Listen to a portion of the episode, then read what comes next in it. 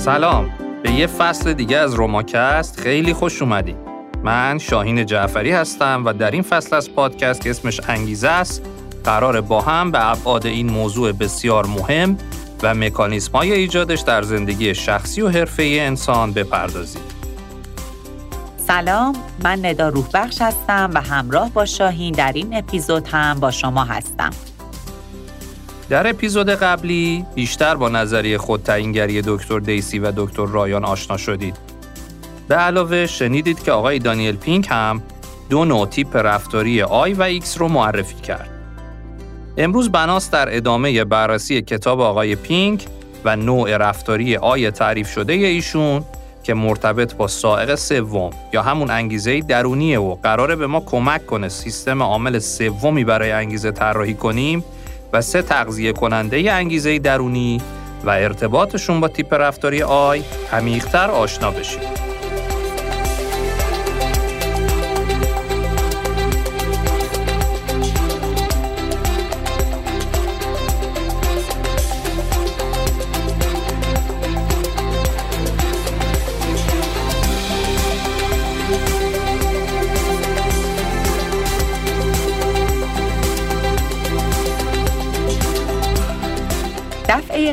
در بخشی از سخنرانی آقای ریچارد رایان یه معرفی سریع از نظریه خودتعیینگری داشتیم که ایشون و پروفسور دیسی تعریف کردن و سه بعدش رو شنیدید.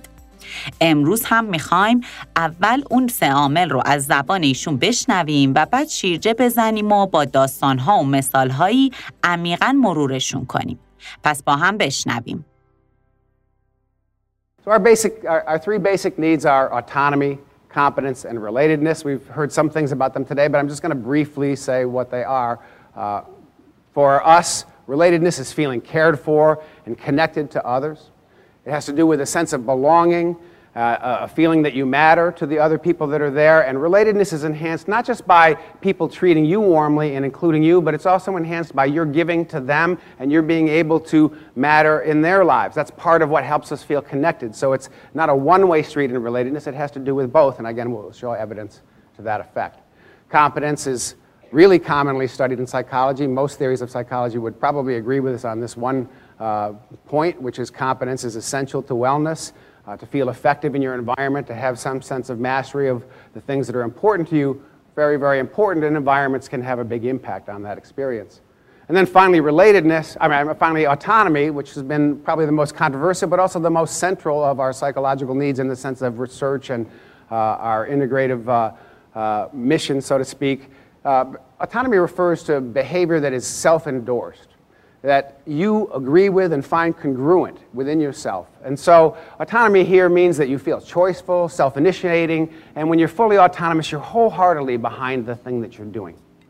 And again, because that, well, that wholeheartedness, that's why performance tends to be better when you're acting out of autonomous motives.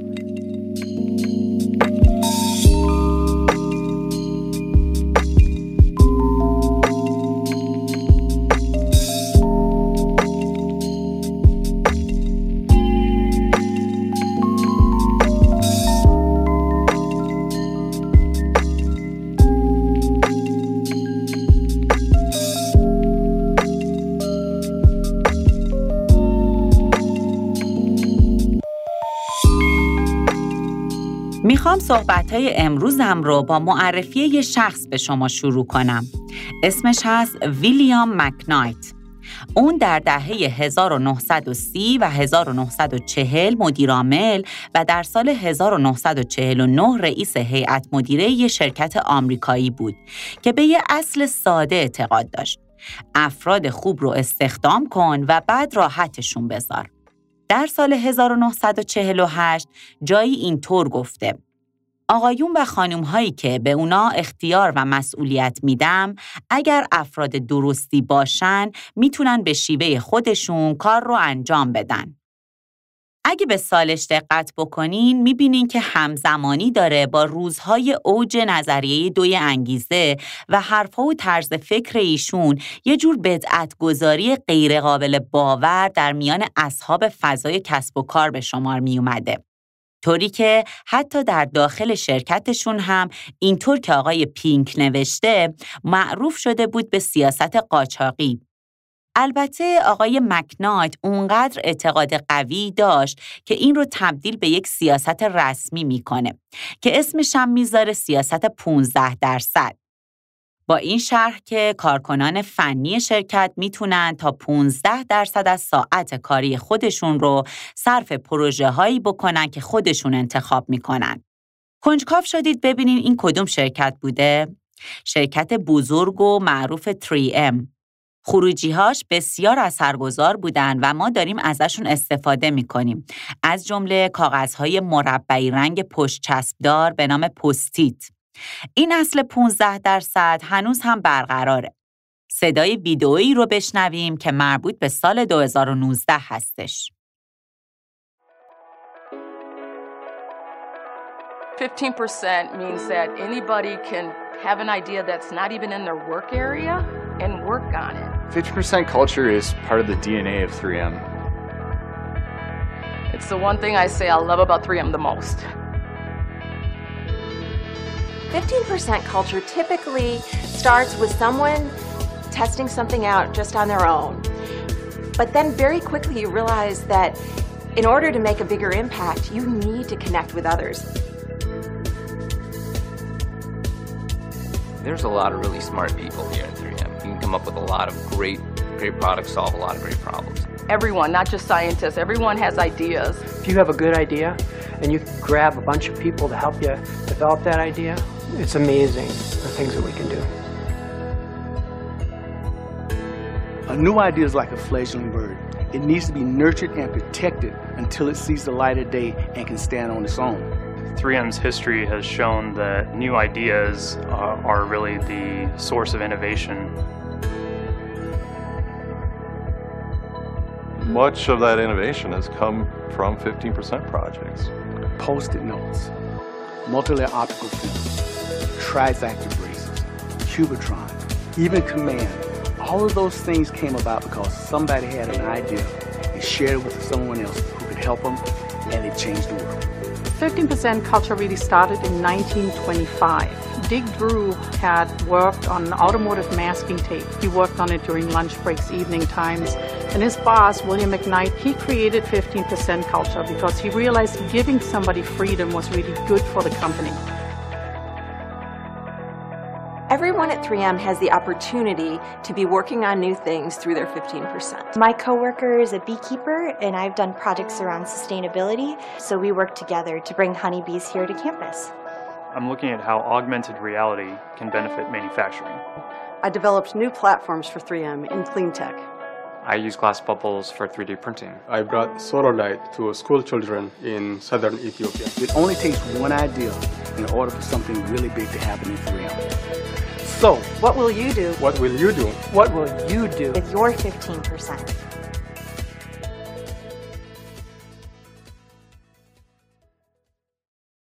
اون شرکتش رو به مجموعه ROWE Results Only Work Environment که ترجمه شده به محیطهای کاری متمرکز بر نتایج تبدیل کرد.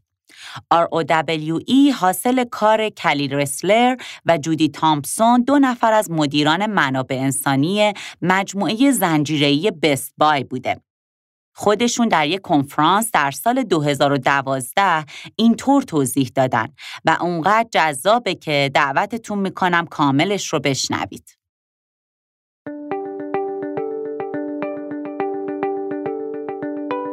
One day, my boss came to me and said, you know, Jody, there's this little, little project going on in diversity.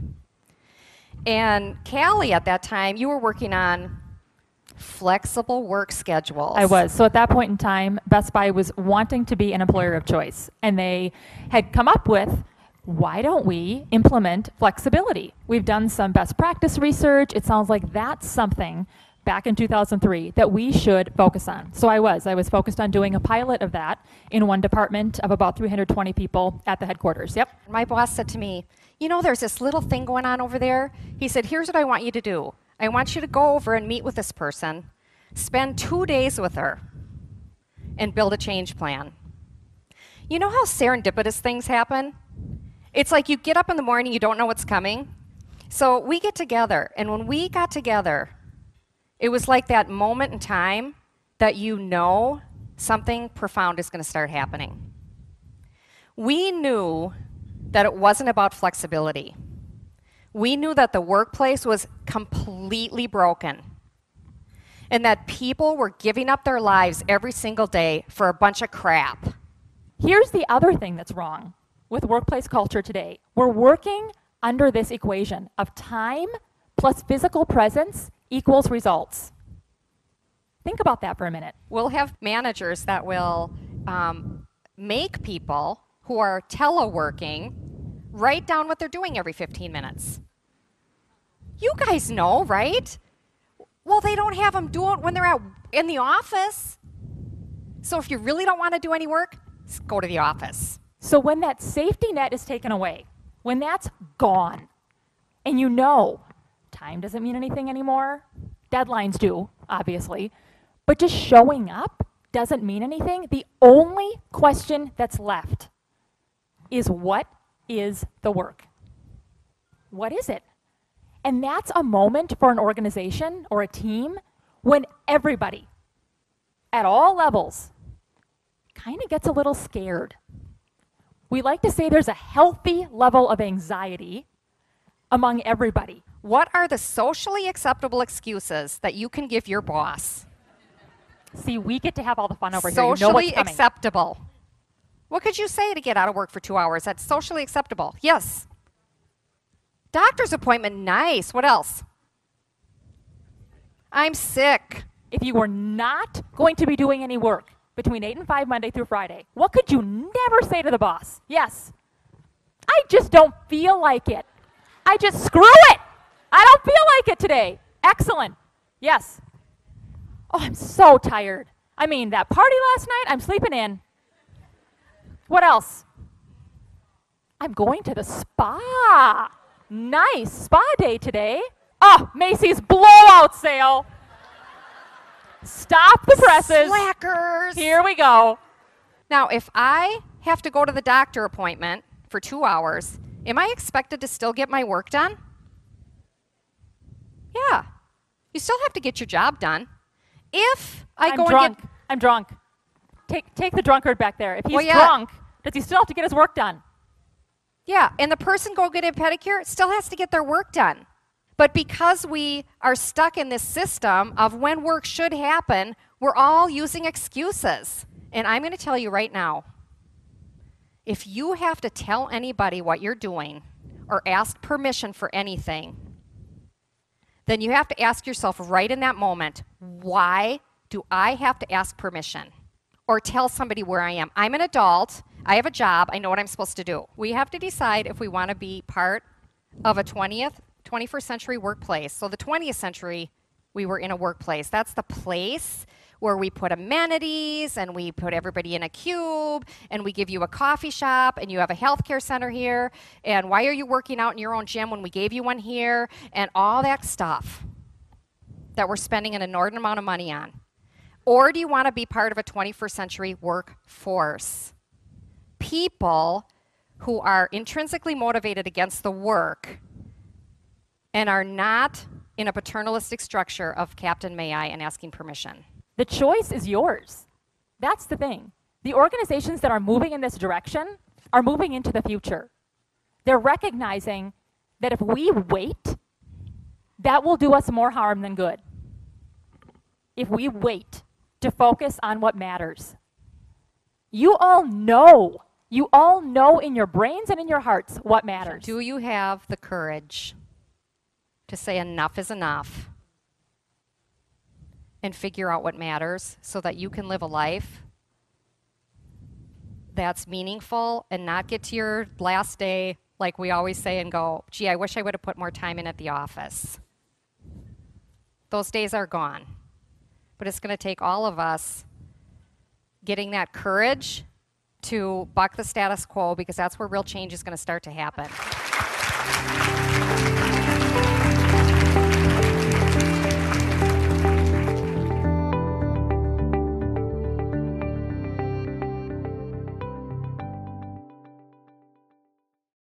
به طور خلاصه چیزی که میگن اینه در یک محیط کار متمرکز بر نتایج افراد برنامه کاری مشخصی ندارند و هر موقع دلشون خواست میان سر کار مجبور نیستن سر ساعت مشخصی در محلی به عنوان محل کار حاضر باشن و کارت و انگوش بزنن و امثال و هم. بلکه فقط باید کارشون رو به سرانجام برسونن. البته اهداف مشخص شده و ددلاین ها هم وجود داره. اما ساعت کاری مهم نیست بلکه زمان تحویل و خروجی کار مهمه. گانتر از این ایده استقبال می‌کنه و میگه مدیریت این نیست که همه جا سرک بکشید و ببینید کارمندانتون در دفترشون هستن یا نه. جان کلام مدیریت اینه که شرایط رو برای کارکنانمون طوری مهیا کنیم که بتونن کارشون رو به بهترین نحو ممکن انجام بدن. این تصمیم باعث افزایش بهرهوری شد. بماند که بعضا در شرکت های ما به جز دستگاه ثبت ساعت مدیران دوربین هم کار می‌ذارن تا بتونن هرچه بیشتر در ادامه کشتن انگیزه های آدم ها از سلاح های متنوعتری استفاده کنن. به هر حال در این روش آزادی عمل به افراد داده میشه. چیزی که در نظریه خودتعیینگری یکی از نیازهای اساسی انسانها و عامل تغذیه کننده انگیزش از نوع درونی به شمار میاد. این مقوله به خصوص در زمانه که کارگران در صنعت دارن بیشتر و بیشتر تبدیل میشن به نالج ورکرز و به جای استفاده از ماهیچه ها بیشتر باید از مغز استفاده بشه روز به روز هم نه تنها مهمتر بلکه برای بقای سازمان حیاتی تر میشه. نالج ورکرز اصطلاحیه که اولین بار پدر علم مدیریت پروفسور فیلیپ کاتلر در سال 1959 معرفی کرد و راجع بهش حرف زد. فکر کنین اون نزدیک به 60 سال پیش اینها رو گفت اما ما همچنان داریم از فقدان این نوع نگاه مدیریتی رنج می‌بریم و در هم داره روی همون پاشنه میچرخه. مدیریت دانشیه که تحت فکر و اندیشه ابداع شده و در گذر زمان کاملتر شده. به قول آقای گری همل، مدرس استراتژی نوعی تکنولوژی یا همون فناوریه. یعنی روشی برای انجام کارها.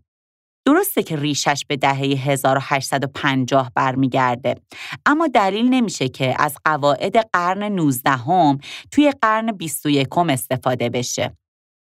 این خصوصیت و نیاز اساسی انسان به آزادی عمل اساس نظریه خودتعیینگریه. دیسی و رایان هم در یک دهه تعریفشون رو از دستبندی به برانگیخته از بیرون یا از درون به تحت کنترل و نظارت یا مبتنی بر آزادی عمل تغییر دادن و می نویسن مبتنی بر آزادی عمل شامل رفتار کردن بر پایه اختیار و انتخاب کامله. در حالی که تحت نظارت شامل رفتار کردن بر پایه فشار و ضرورت برای رسیدن به پیامدهای خاصیه که از نیروهای بیرون از خود شخص سرچشمه می‌گیره. البته اونها یه تفاوت مهم بین آزادی عمل یعنی اتونومی و استقلال یعنی ایندیپندنسی رو توضیح میدن. بذارید اینو از زبان خود دکتر رایان بشنویم. It's been very important to us to clarify autonomy as not some other things. And the main one I want to point out is that it is not about independence. So the term autonomy sometimes can be used as independence. If you look it up in the dictionary, some definitions will have it as independence. But in self-determination theory, we define independence as not relying on other people for goods or for needs or for support. So if you're independent, you're not turning to other people. But you could be volitionally independent. You could be autonomously independent. That means you could say, I want to do something on my own. I don't want to rely on others in this task. But you could also be autonomously dependent. When you go to others for help, uh, when I turn to Loretta for help in our department, I usually, usually I'm doing that volitionally and out of autonomy. I want the help of another person. When I go to see my physician to heal me, um, I say, I'm sick, could you heal me? Because she has the expertise to do so. So I'm autonomously dependent in those situations. And we can also uh, uh, say that in the same sense, autonomy is not about individualism either. because I can be autonomously individualistic if I value individualistic kinds of arrangements between people, but I could equally and probably even more likely be autonomously collectivistic. Because there are good reasons to be collectivistic that I can internalize and have that be the core of my value system. So while some people have tried to say collectivism is not uh, congruent or compatible with autonomy, we say just the opposite. The best collectivisms are those where people are volitionally participating in collective good. And we can see that in societies that are heteronomously collective. We, don't, we see a lot of instability and poor well being, but societies that are autonomously collective uh, have a very different picture. Um, finally, autonomy is not about not having demands or rules or inputs from the outside. The issue of autonomy is really whether we concur with and find them legitimate and meaningful. So if I, uh, if, I go to the uh, airport here and I'm in the front of the airport and the TSA person wants to search my bags and says, open your bags, it's a command, it's a demand. Can I be autonomous in following that? Well, yes, I can if I believe in the value of the security that's there if it becomes arbitrary or seemingly unnecessary, maybe now I don't feel so, it's so legitimate and I might not feel autonomous in that situation. My point only being that autonomy is not about whether the input comes from the outside, but it's rather whether you concur with that input as it comes to you.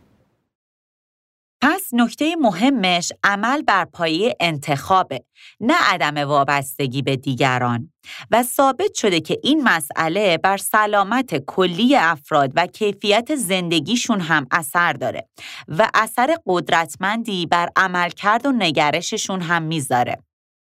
در سال 2004 دیسی و رایان به اتفاق پال بارت استاد دانشگاه فورت هام یه مطالعه رو در یه بانک انجام دادن و بیشترین رضایت شغلی رو در بین کارکنانی دیدن که رؤساشون بهشون آزادی عمل بیشتری داده بودن. مطالعات دیگه ای هم هست که اگه خواستین می‌تونین برین و در کتاب ببینید. نکته اینه که بسیاری از کسب و کارها به نحوی انگیز از علم عقب موندن. برای اونا افراد بازیچه و مهرن نه بازیگر. حتی واژه توانمندسازی در کسب و کارها هم کاریکاتوری اجرا میشه. به این ترتیب که سازمان قدرت داره و با یه نیت خیرخواهانه و با میل بخشی از اون رو در کاسه تک تک کارکنان شایسته میریزه. اینکه آزادی عمل نیست. version یک کمی بزک شده تر از همون سیستم کنترل و سلطه است. یا حتی مفهوم flexitime یا ساعت کار شناور هم به تعبیر رسلر و تامسون مثل یه حقه بازی به کار گرفته شده.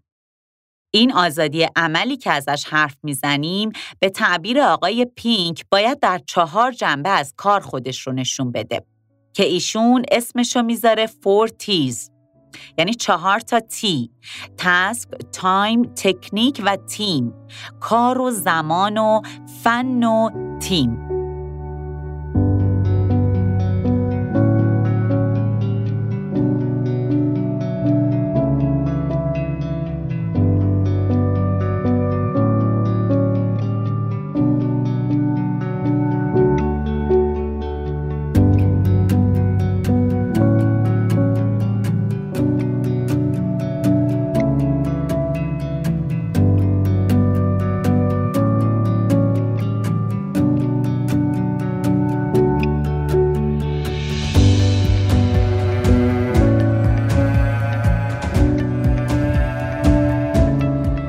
مورد کار مثالی که براتون از تری ام ذکر کردم رو دوباره به ذهن بیارید.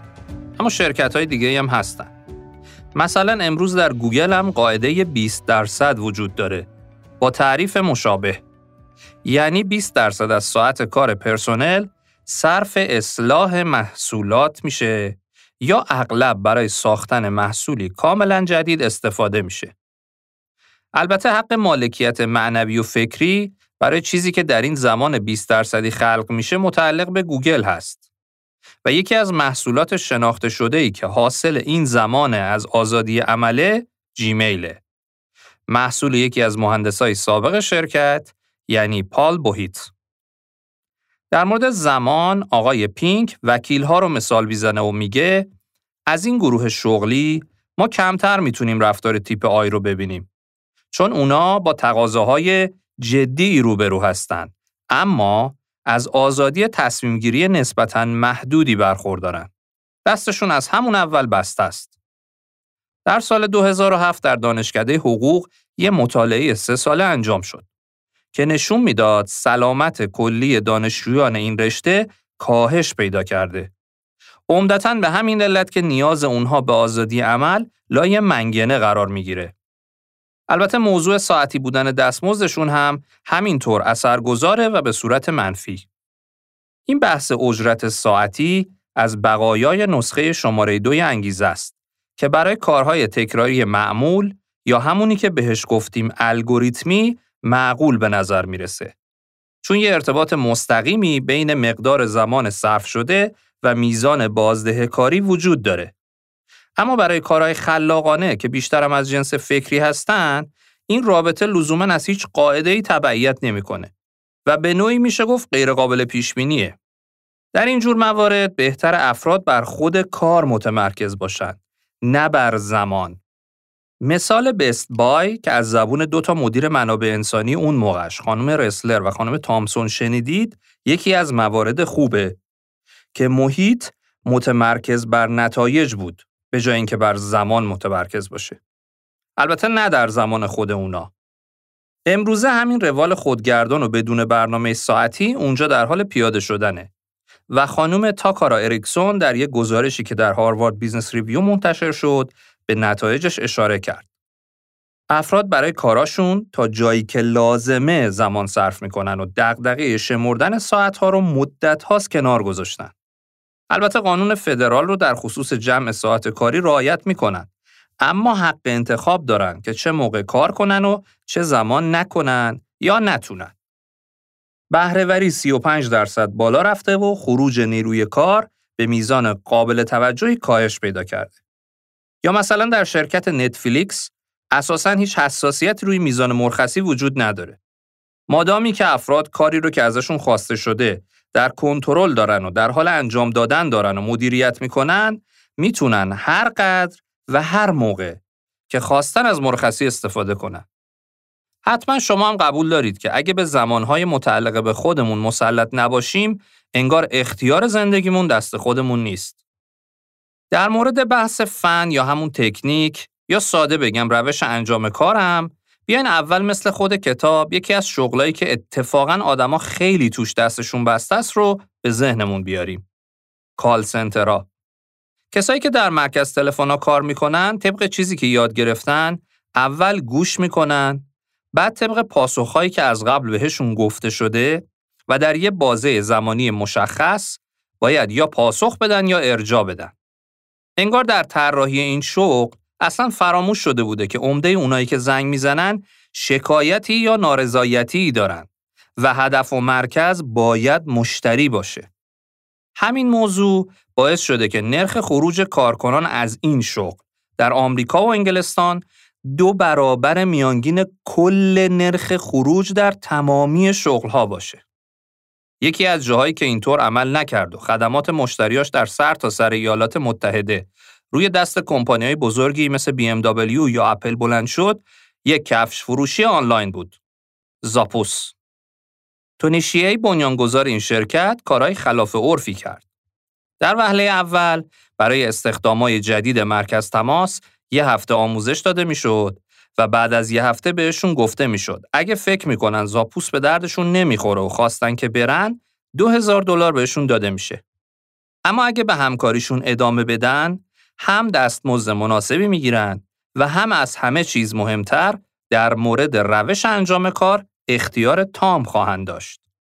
این کاری که زاپوس می‌کنه بخشی از یه جنبش در حال رشد برای احیای برخی از معیارهای آزادی فردی توی شغلایی که به عدم وجود آزادی فردی معروفن.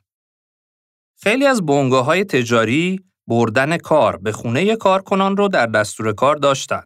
حتی خیلی پیش از اومدن پدیده کرونا. چیزی که به دورکاری معروف شد و فلسفش هم همین بود. نتیجه بالا رفتن بهرهوری و رضایت شغلی بود. هرچند با رخ دادن پاندمی وقتی این کار کردن از خونه اجباری شد به نظر رسید که لزوما همیشه هم مطلوب به حساب نمیاد و افراد ازش خسته شدن و حتی تعادل کار و زندگیشون تحت شعا قرار گرفت. اما اصل فلسفه رو اگه فراموش نکنیم دادن آزادی عمل به افراد در چگونگی انجام دادن کارشون بی نهایت مهمه. پدیده ای که خلاف جهتش که توضیح دادیم رخ میده و تحت عنوان micromanagement تعریف شده عامل بسیاری از ترک سازمان هاست. شنیدید دیگه افراد سازمانشون رو ترک نمی‌کنن بلکه مدیرانشون رو ترک می‌کنن که یه بخشی از علتش ناشی از همینه. در خصوص بعد چهارم یا تیم یا به زبون ساده افرادی که باهاشون کار می‌کنیم شاید تصور دادن اختیار به افراد برای انتخاب کسایی که قرار باهاشون کار کنن دور از تصور به نظر بیاد. اما به زم آقای پینک این یکی از دلایلیه که آدما ترجیح میدن برن کار خودشون رو را بندازن تا مجبور نباشن با افرادی کار کنن که به جبر به پستشون خوردن. مثلا در وول فودز در هر فروشگاه این مسئول واحد نیست که کارکنان رو انتخاب می‌کنه بلکه بقیه کارکنانن که همکار جدیدشون رو انتخاب می‌کنن. هر فرد سی روز آزمایشی داره که در پایان اون دوره همگروهی های آیندهش رأی میدن که بمونه یا بره. فیسبوک افراد مستعد رو انتخاب و جذب می‌کنه. اونا رو میفرسته بخشای مختلف تا افراد رو ببینن و خودشون تصمیم بگیرن که می‌خوان توی کدوم بخش باشن و کار بکنن. حالت ایدئال این وضعیت رو در بحث تحول اجایل یا چابک و مبحث دلنشین تیم‌های خودسازمانده میشه دید. همه اینا رو نگفتیم که این تصور به وجود بیاد که این کار آسونه و میشه یه شبه یه همچین چیزی رو اجرا کرد. سازمان باید در طول زمان زیرساخت یا داربستی رو فراهم کنه تا هر کدوم از کارکنان بسته به مدلشون بالاخره در این نظام به یه تعادلی برسن. به خصوص که برای افراد مختلف ممکنه بودهای متفاوتی از آزادی عمل مهم باشه. اما یه مسئله خیلی مهم هست که حتما می‌خوام براتون بگم و بحثم رو ببندم و دلم می‌خواد اینجا پای پدر علم مدیریت رو وسط بکشم. کسی که مورد احترام همه است و حرفایی که 60 سال پیش زده امروز هنوزم تازه است.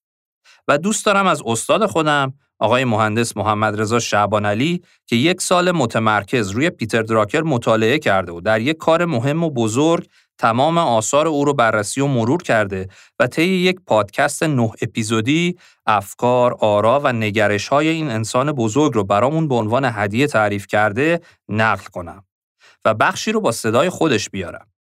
استادی که خودم رو مدیونش می‌دونم و از همین جا بهش ادای احترام می‌کنم. از صمیم قلب براش آرزوی سلامتی دارم و پیشنهاد می‌کنم شما هم این پادکست رو از سایت فوقالعاده متمم حتما تهیه کنید و گوش بدید. مفروضات در علوم طبیعی تأثیر کمتری روی واقعیت بیرونی دارن. نه اینکه بی تأثیر باشن تأثیرشون کمه. اما در مدیریت علوم انسانی مفروضات ما خیلی وقتا دنیای واقعی ما رو می‌سازن. ما هنوز مدیرانی داریم که معتقدن دهه 80 و 70 و 90 روشون نمیشه حساب کرد. تقسیم بندی سنی دارن. خب وقتی شما فرضت اینه احتمالا کارا رو هم کمتر به این نسل واگذار می‌کنی. احتمالا پروژه های مهمتر و بلند مدت کمتری بهشون میدی. احتمالا مسئولیت زیادی بهشون نمیدی یا حتی اگر مسئولیت بدی اختیار متناسب باهاش نمیدی که بتونن انجامش بدن. خب طبیعیه که نهایتا اون آدم دهه 70 80 90 خروجی خیلی زیادی نداره خروجی قابل اتکایی نداره. با این مفروضات تو با این روش تو هم تو حست به اون آدم بد میشه هم خودش به کارش بیمیل میشه و احتمالا یه زمانی هم ول می‌کنه میره. بعدم با جدیت میگی دیدی حدسم چقدر درست بود؟ دیدی تشخیصم چقدر درست بود؟ من چقدر این نسل رو خوب می‌شناسم. از اول می‌دونستم یه همچین آدمیه. حرف دراکر اینه که ما خیلی وقتا مفروضاتمون دنیامون رو می‌سازه. در علوم انسانی اینطوریه در مدیریت اینطوریه. حالا با ادبیات دیگه اگر بخوایم بگیم با اصطلاحی که این روزا بیشتر رایجه خیلی از این فرضها فرض خود تایید هستند فرض خود انجام هستند یا همون self fulfilling prophecy پیش بینی هایی که خود به خود محقق میشن و خودشون رو تایید می‌کنن. شکل فراگیرتر این ماجرا هم نگاه جنسیتی به استخدامه. تو بعضی موقعیت شغلی میان میگن خانم‌ها موفق ترن تو یه سری موقعیت دیگه میگن آقایون بهتر می‌تونن کار کنن.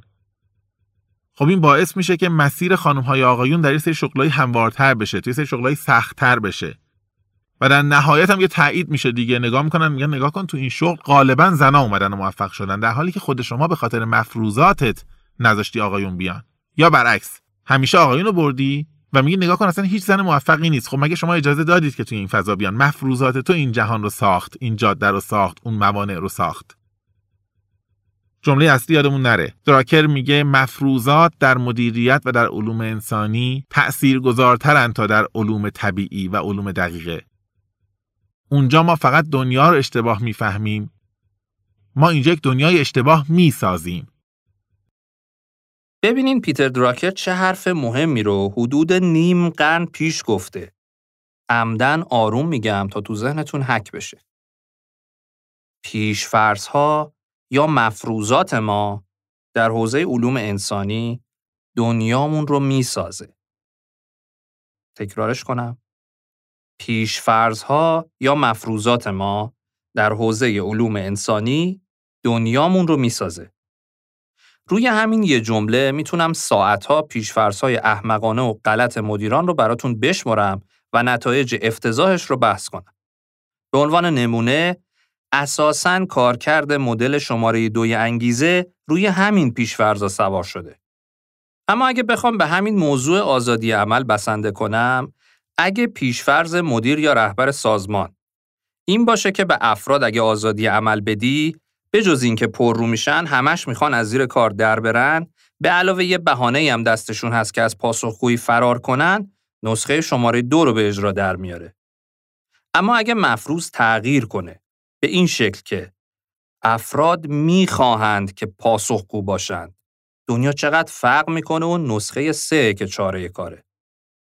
خانم ها و آقایان مدیر لطفاً خواهشند به پیتر دراکر گوش بدید و مفروضاتتون رو مورد سوال، تفکر نقادانه و بازبینی قرار بدید. بله، افرادی هم هستن که دلشون بخواد بهشون دیکته بشه. اقلیتی هم هستن که به هر نحوی شده بالاخره راهش رو پیدا می‌کنن و از زیر کار در میرن. اما اینا نباید تبدیل بشه به پیشفرض. استثناها رو همیشه در ذهن داشته باشیم. اما به پیشفرض هامون حساس باشیم. لب کلام ما انسانها بازیگر زاده شدیم نه بازیچه تا اینجا اولین نیاز اساسی انسانها که مرتبط با تیپ رفتاری آی هم میشه و چهار مقوله ای رو که این نیاز در اونها باید دیده بشه مرور کردیم. یه وقفه کوتاه داشته باشیم تا برگردیم و دومی رو باز کنیم.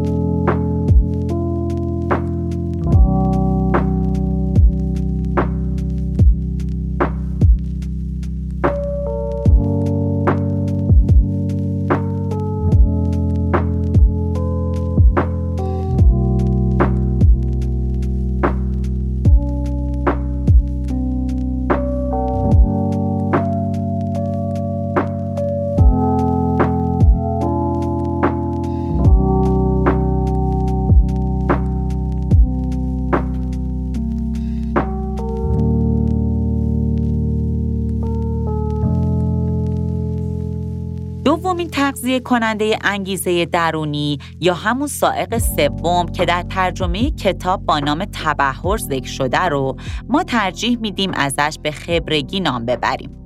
متضاد نیاز اول که آزادی عمل بود کنترل هست که این دوتا مثل دو سر شمال و جنوب قطب نمای رفتارن و هر کدومشون جهت و مقصد متفاوتی رو به ما نشون میده.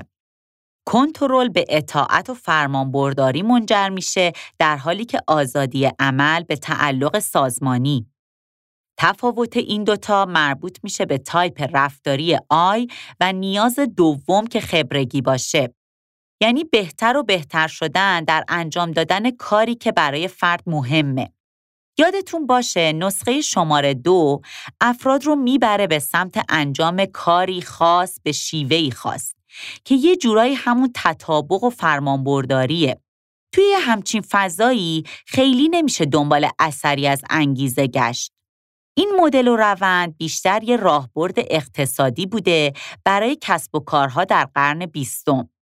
اما امروزه به خصوص که با گروه دیگه ای از نیروهای کار مواجهیم نالج ورکرز که بهشون هم اشاره کردیم و همینطور نوع دیگه ای از کارها که بیش از اون که به زور بازو نیاز داشته باشه به ذهن قوی و خلاق احتیاج داره دیگه اون فرمول اگه نگم همیشه در اکثر اوقات جواب بهینه رو به دنبال نداره.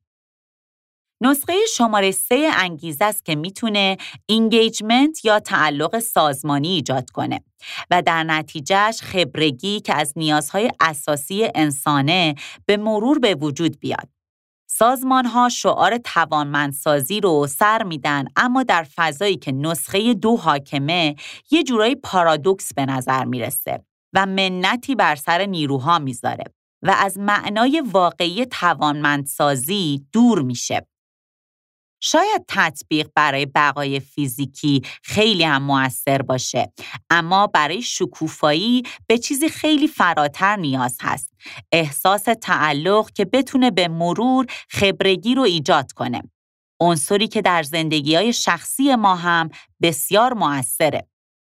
اگر فقط تطابق باشه و اطاعت تهش ما در ساعت کاری خودمون رو به کارمون مشغول نگه میداریم. اون چیزی که می‌تونه باعث بشه ما اصلا ساعت رو یادمون بره تعلقه. آقای پینک در این فصل داستان زندگی میهای چیکسنت میهای روانشناس سرشناس و بسیار برجسته مجار آمریکایی و مبدع نظریه قرقگی یا فلو یا تجربه بهینه که بهش اوج هم گفته میشه رو تعریف کرده اما ما بیشتر می‌خوایم به نظرات ایشون بپردازیم اول بشنویم خود ایشون در خصوص قرقگی چی میگن. Flow is um, a state of mind or an experience, a state of experience that we feel when we are totally involved in what we are doing. I began to uh, notice how important this feeling is in the arts, for instance, for painters or musicians who when a painter begins to to uh, fill a white ca canvas, uh, a canvas with nothing on it, and he or she begins to put colors on this canvas and begins to um, develop a shape, uh, develop a, a painting that will be important to them and to the public um, they completely, the artist completely loses uh, track of the time. They don't notice they're hungry, they're tired. They are just uh, sometimes working for days without stopping. And that feeling that then they try to explain it to, to someone who doesn't, wasn't involved in the painting, and they, they explain it as being completely carried away, uh, almost like being um, in a river and the flow of the water takes them on. Um, the state of mind has the same characteristics.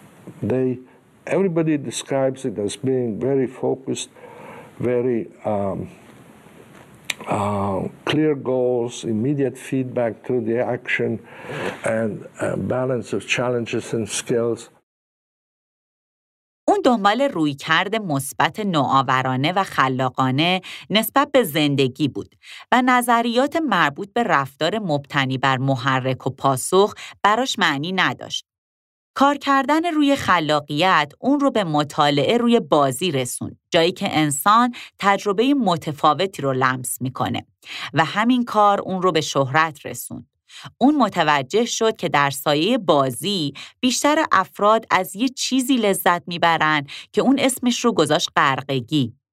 غرقگی حالتیه که در اون فرد چنان غرق کاری میشه که هیچ چیز دیگه‌ای براش اهمیتی نداره و این تجربه اون چنان لذت بخشه که فقط به خاطر خودش انجام میشه. این لحظه هاست که به زندگی معنا میده.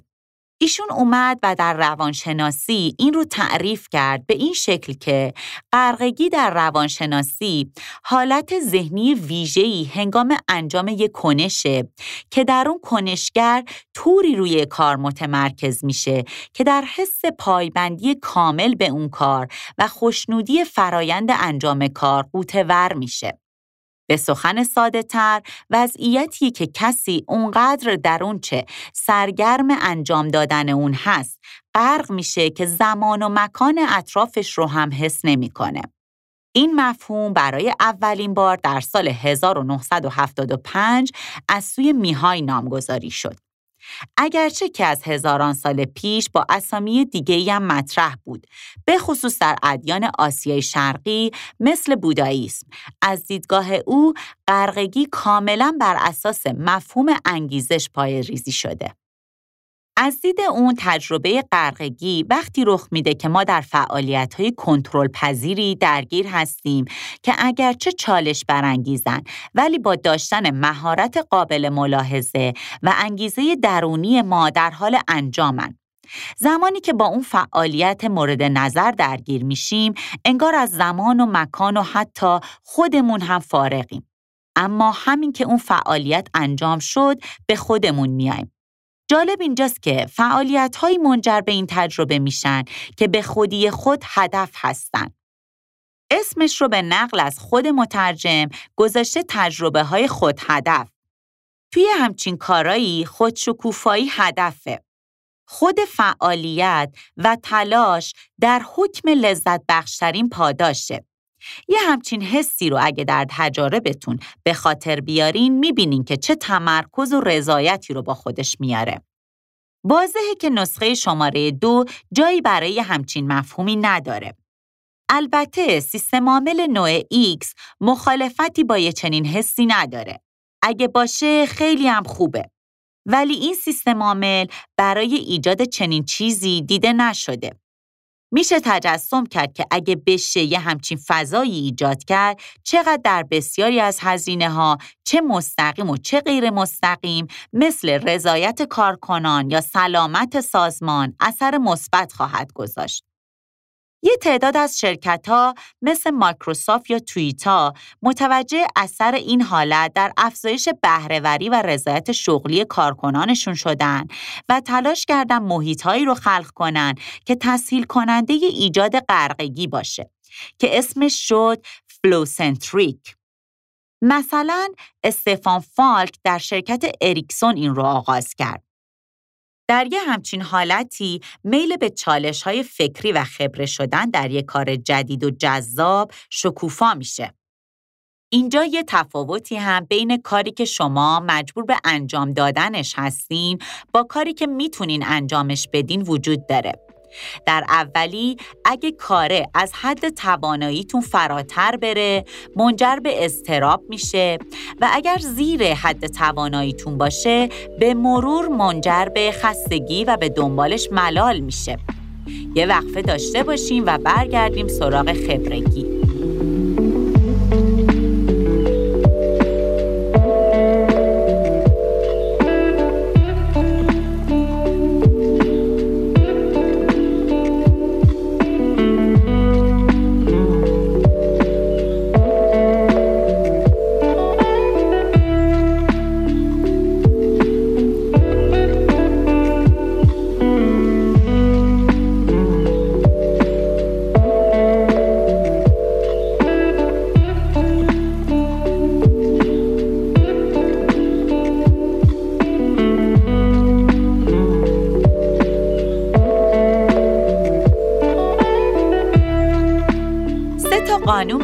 خبرگی وجود داره. قانون اول میگه که mastery is a mindset. خبرگی یه ذهنیته. مثل خیلی چیزای دیگه در زندگی این حسیه که در ذهن ما احساس میشه. همون چیزی که کارول دوک استاد روانشناسی دانشگاه استنفورد کشف کرد. اون میگه باور افراده که موفقیت اونا رو شکل میده. کارای ایشون بسیار مهمه. یه بخشیش رو از زبان خودش بشنوید. Teaching is an incredible profession, but something you may not know is that almost everything you say sends a message to your students. Your students are hearing, hearing you say either, I'm going to test you and evaluate you, I'm evaluating how smart you are, or they're hearing you say, I'm here to collaborate with you and help you develop your intelligence. In other words, you are teaching them a mindset. What we find in our research is that some students come to believe their intelligence is just fixed and gets judged by people. These students don't want to take on challenges. What if I don't look smart? They don't persist well in the face of difficulty because effort and setbacks make them feel dumb. But other students have a growth mindset. They understand that their abilities can be developed through their hard work, their good strategies, good instruction. They don't think everyone's the same, but they understand that they can get smarter over time. The messages we send to students can affect this mindset. یعنی باورای ما در مورد خودمون و ماهیت توانایی هایی که داریم تعیین می‌کنه که چطور تجربه هامون رو تفسیر کنیم. افراد در مورد هوش خودشون می‌تونن دو تا ذهنیت داشته باشن. یه عده اون رو ذاتی می‌دونن و به علاوه چیزیه که وجود داره در مقادیری مشخص و ما نمی‌تونیم افزایشش بدیم. گروه دوم باور دارن هوش افزایشیه هرچند که بین افراد مختلف درجه متفاوتی از اون وجود داره اما با تلاش میشه بیشترش کرد. این دو گروه طبعا در دو مسیر متفاوت حرکت خواهند کرد. یکیشون میره سمت خبرگی و دیگری نمیره. به علاوه دوک میگه دو نوع هدف داریم. عمل کردی و یادگیری. مثلا گرفتن نمره فلان در درس زبان انگلیسی عمل کردیه اما اینکه بتونیم انگلیسی رو بلد باشیم یه هدف یادگیریه. هر دو نوع هدف خوبه اما فقط یکیش ما رو به سمت خبرگی می‌بره. قانون دوم اینه که mastery is a pain.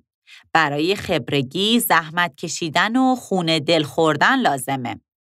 پژوهشگران در یافته هاشون از مطالعات اشاره کردن به عاملی تحت عنوان پایداری یا مداومت یا به تعبیر ما پشتکار.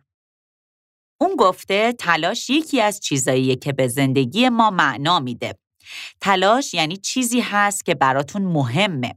اونقدرم مهم که برای رسیدن بهش زحمت می‌کشین.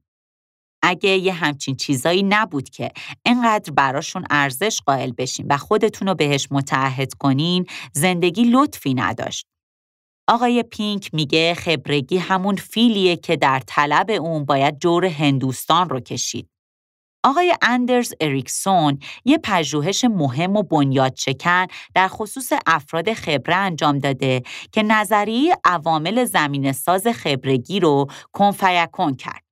اون میگه خیلی از ویژگی هایی که زمانی تصور می‌شد منعکس کننده استعداد ذاتیه عملا نتیجه تمرین فشرده به مدت حداقل ده ساله. همینطور آقای دنیل چمبلیس جامعه شناس هم در مورد شناگران المپیک گفته بهترینا کسانی بودند که بیشترین وقت و تلاششون رو صرف فعالیت های معمولی می‌کردن اما بیشترین وقت و تلاش رو و جالب اینه که این پایداری و مداومت می‌تونه به اندازه استعداد برای رسیدن به موفقیت اثرگذار باشه. و در نهایت قانون سوم اینه که mastery is an asymptote عینه منحنی میمونه که به خط نمودار حتی خیلی هم نزدیک میشه اما موازی میشه و طلاقی نداره. انگار رسیدنی در کار نیست. این طبیعت خبرگیه. هرچی بریم بازم هست و انگار قرار نیست بهش برسیم. اما میشه بهش نزدیک شد. یه پارادوکس ذاتی اینجا هست. چرا آدم باید برای چیزی تلاش کنه که هرگز بهش نمی‌رسه؟ به خاطر لذتی که در مسیر رسیدن تجربه می کنیم. این لذت رو وقتی نداشته باشیم یعنی چیزی نباشه که اینطور براش تلاش کنیم و به خاطرش حالت غرقگی رو تجربه کنیم یکی از زمین سازهای اختلالات استرابیه. یعنی انگار فقط هر روز بیدار میشیم و یه سری کار هست که باید انجام بدیم و هر چیزی که انجام دادنش برامون لذت بخشه رو حذف کنیم. یه همچین بررسی به صورت علمی توسط آقای میهای و تیمش انجام شده ها. نه اینکه فکر کنید فقط یه چیز حسی میگیم.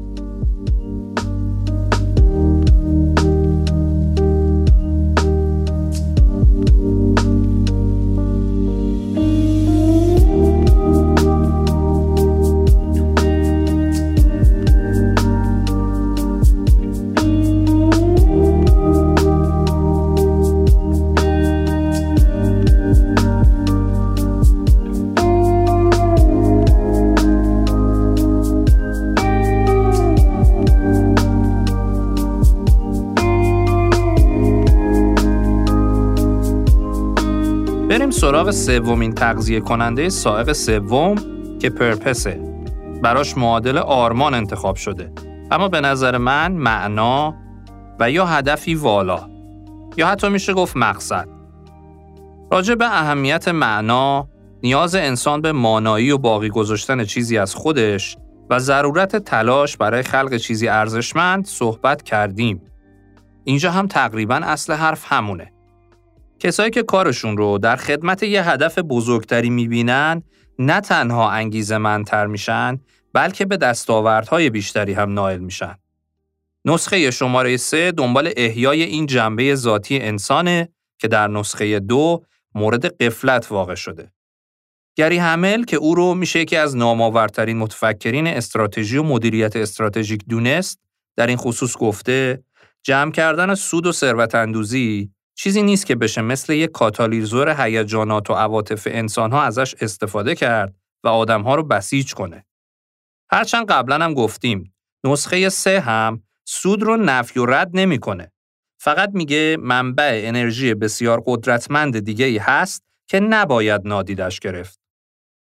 پرپس رو در سه تا هیته زندگی سازمانی میشه جستجو کرد. اول گولز یا همون اهداف. این رو اجازه می‌خوام با یه مورد کاوی براتون باز کنم. بلیک میاکوسکی و شرکت کفش تامز که در سال 2006 تأسیس شد، الگوی کسب و کاری جالبی داره. این شرکت به ازای هر یه جفت کفشی که مشتریاش می‌خرن، یه جفت کفش به یه کودک در یک کشور در حال رشد اهدا می‌کنه. با وجودی که این یه سازمان خیریه یا آمول منفعه نیست، اما الگوی کسب و کارش مبتنی بر انتفاع در عین بخشندگیه و موفقم بوده. پیدایش این همچی سازمان ها و افرادی که اهداف والاتری رو در کسب و کار دنبال می‌کنن نیاز به یه سیستم عامل متعالیتر رو پررنگتر می‌کنه.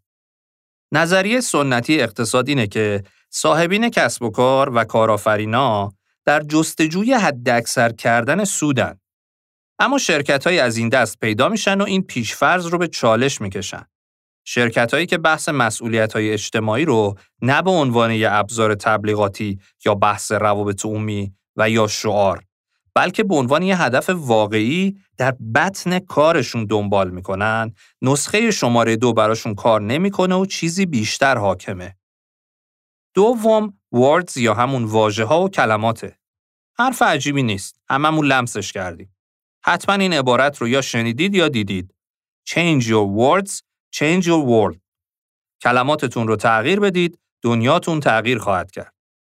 یا کتاب بسیار خوندنی معروفی است به اسم جادوی بیان از متفکر و مشاور برجسته حوزه رهبری و از پیشگامان NLP آقای پروفسور رابرت دیلتس که اهمیت بیان رو حسابی برامون باز می‌کنه.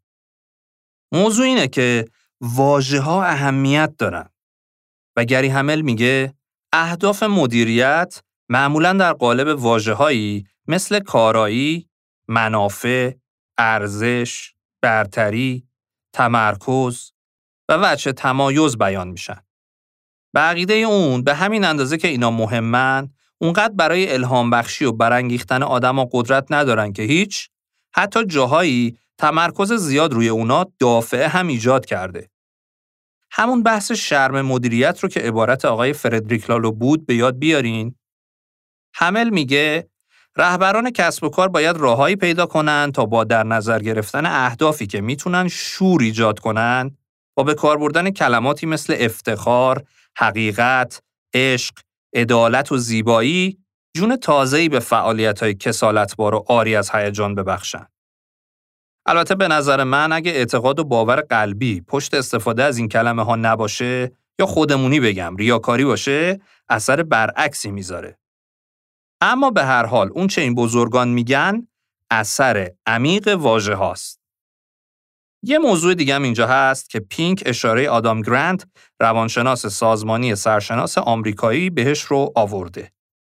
اما من باز می‌خوام از پدر علم مدیریت و از زبون استاد خودم آقای مهندس شعبان علی براتون بیارمش. یه فرض غلط دیگه که دارکر بهش اشاره می‌کنه اینه که خیلی از مدیرا فکر می‌کنن مدیریت یعنی توجه به چگونگی انجام کار. بذارید یه مثال بزنم. کسی که مدیر آموزشگاه میشه فکر می‌کنه باید مواظب باشه که درس ها چجوری دارن آموزش داده میشن. با چه کیفیتی دارن آموزش داده میشن. اینا چگونگی انجام کاره. کسی که مدیر خودروسازی میشه فکر می‌کنه که خب حالا من باید مواظب باشم ببینم خودرو رو چجوری تولید می‌کنن خط تولید چجوریه فرایندها چجوریان بودجه چقدره هر دپارتمان چقدر پول می‌گیره. همه اینها یعنی چگونگی انجام کار. دراکر میگه چگونگی مهمه. اما اینکه چه می‌کنیم از اینکه چگونه کار می‌کنیم مهمتره. اون مدیر آموزشگاه وظیفه اولش اینه که بپرسه ما اصلا داریم چه درس اینجا ارائه می‌کنیم؟ چه درسهایی رو باید ارائه بکنیم؟ چه کسانی رو باید به عنوان مشتری هدف انتخاب کنیم؟ ما اصلا کارمون چیه؟ خروجیمون چیه؟ ما داریم توانمندی های افراد رو توسعه میدیم. ما داریم بهشون گواهی نامه میدیم که بتونن برن رزومهشون قوی ترش استخدام بشن. ما داریم یه مدرک بهشون میفروشیم که ترجمه کنن مهاجرت کنن. ببین اینا همش چه می‌کنیم ها؟ دراکر میگه مدیر اول باید به این چه می‌کنیم فکر کنه. بعد بیاد که حالا چگونه این کار رو می‌کنیم. اما ما خیلی وقتا می‌بینیم که مدیران این چه می‌کنیم رو یا اصلا کنار می‌ذارن یا میسپرن به افراد دیگه. یا گرفتار روزمرگی میشن. روزمرگی یعنی چگونه ها؟ این چه ها دیگه فراموش میشه. وات فراموش میشه. ها داره معنا پیدا می‌کنه. و در یه همچین شرایطی دیگه مدیر می‌رسه به اون نقطه‌ای که در شکل هات بهش میگیم مایکرو منیج داره می‌کنه. مدیریت ذره بینی پیدا کرده. هر روز دغدغه جزئیات کارها رو و روش انجام کار رو داره. داره با همه حرف می‌زنه که تو چی کار کردی؟ چجوری این کار انجام دادی؟ سوالهای بزرگ کسب و کار رو فراموش می‌کنه. پس این هم یک فرض غلط درباره شغل مدیریت و وظیفه مدیریته آقای گرنت هم اشاره می‌کنه که از چرایی غافل نشیم و فقط بپردازیم به چگونگی. آقای سایمون سینک هم همین حرف رو می‌زنه و اثرش میلیون ها نسخه فروش میره. و خودش میگه من متاسفم که اینطور از حرفای من استقبال میشه چون حرف تازه ای نزدم اما این استقبال نشون میده که ما جای اشتباهی هستیم. آقای دکتر دیوید سیروتا هم به همین موضوع و اهمیتش مفصلا پرداخته که به موقعش بهش خواهیم رسید. یه مورد خیلی جالب دیگر رو آقای پینک نقل می‌کنه از یکی از وزرای کار ایالات متحده به نام رابرت رایش. اون روشی رو به کار میبست که اسمش رو گذاشته بود پراون تست یا آزمون زمائر. وقتی می‌رفت تا از کارخونه ها در خصوص محیط کار بازدید کنه، سوالاتی رو از کارکنان می‌پرسید و خیلی دقت می‌کرد که اونا در پاسخهاشون چه زمیرایی رو به کار می‌برن. میگن اونا یا میگن ما. شرکتشون یا شرکتمون. سوم خط مشها و سیاست هاست. حد فاصله بین این کلماتی که گفتیم و واژه ها تا اون اهداف بزرگ و والا رو چیزی پر می‌کنه که باید عامل تبدیل اولی به دومی بشه. موضوعی که به واسطه بزرگ شدن سازمان ها و کسب و کارها تحت عنوان کلی بروکراسی گریزناپذیر به نظر می رسید و کارآمدی داشت تا اونجایی که فرع بر اصل حاکم شد.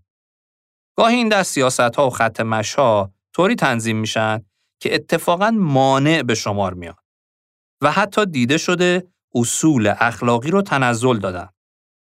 مثلا آقای پینک بحث دایورسیتی یا همون تنوع رو میاره. این در اجرا به یه چکلیستی تنزل داده میشه که فقط بیایم و تیک بزنیم که بگیم سازمان ما تبعیضی در این حوزه قائل نبود و اصل ماجرا و فلسفه این داستان فدا میشه. این رو وقتی نظریه سه عاملی رو براتون میگیم خیلی بیشتر باز خواهیم کرد. تا اینجا مروری کردیم بر سائق سوم و سه عامل تغذیه کنندش. عمدتا بر محور مرور آقای دانیل پینک و آنچه او به عنوان رفتار تیپ آی توصیه می‌کنه. و توی کتابش هم یه جعبه ابزار پیشنهادی رو توضیح میده که با کمک ابزارهای داخلش سازمان رو به اون سمت ببرید که بحثش رو می‌تونید در متن کتاب دنبال کنید. در اپیزودهای بعدی ما قرار با هم بریم سراغ نظریه سه عاملی دکتر سیروتا و اون رو با جزئیات و عواملش براتون معرفی کنیم. پس پیشنهاد می‌کنم برای اینکه با مهمترین نظریه تأمین کننده انگیجمنت یا تعلق سازمانی آشنا بشین با ما همراه بمونید.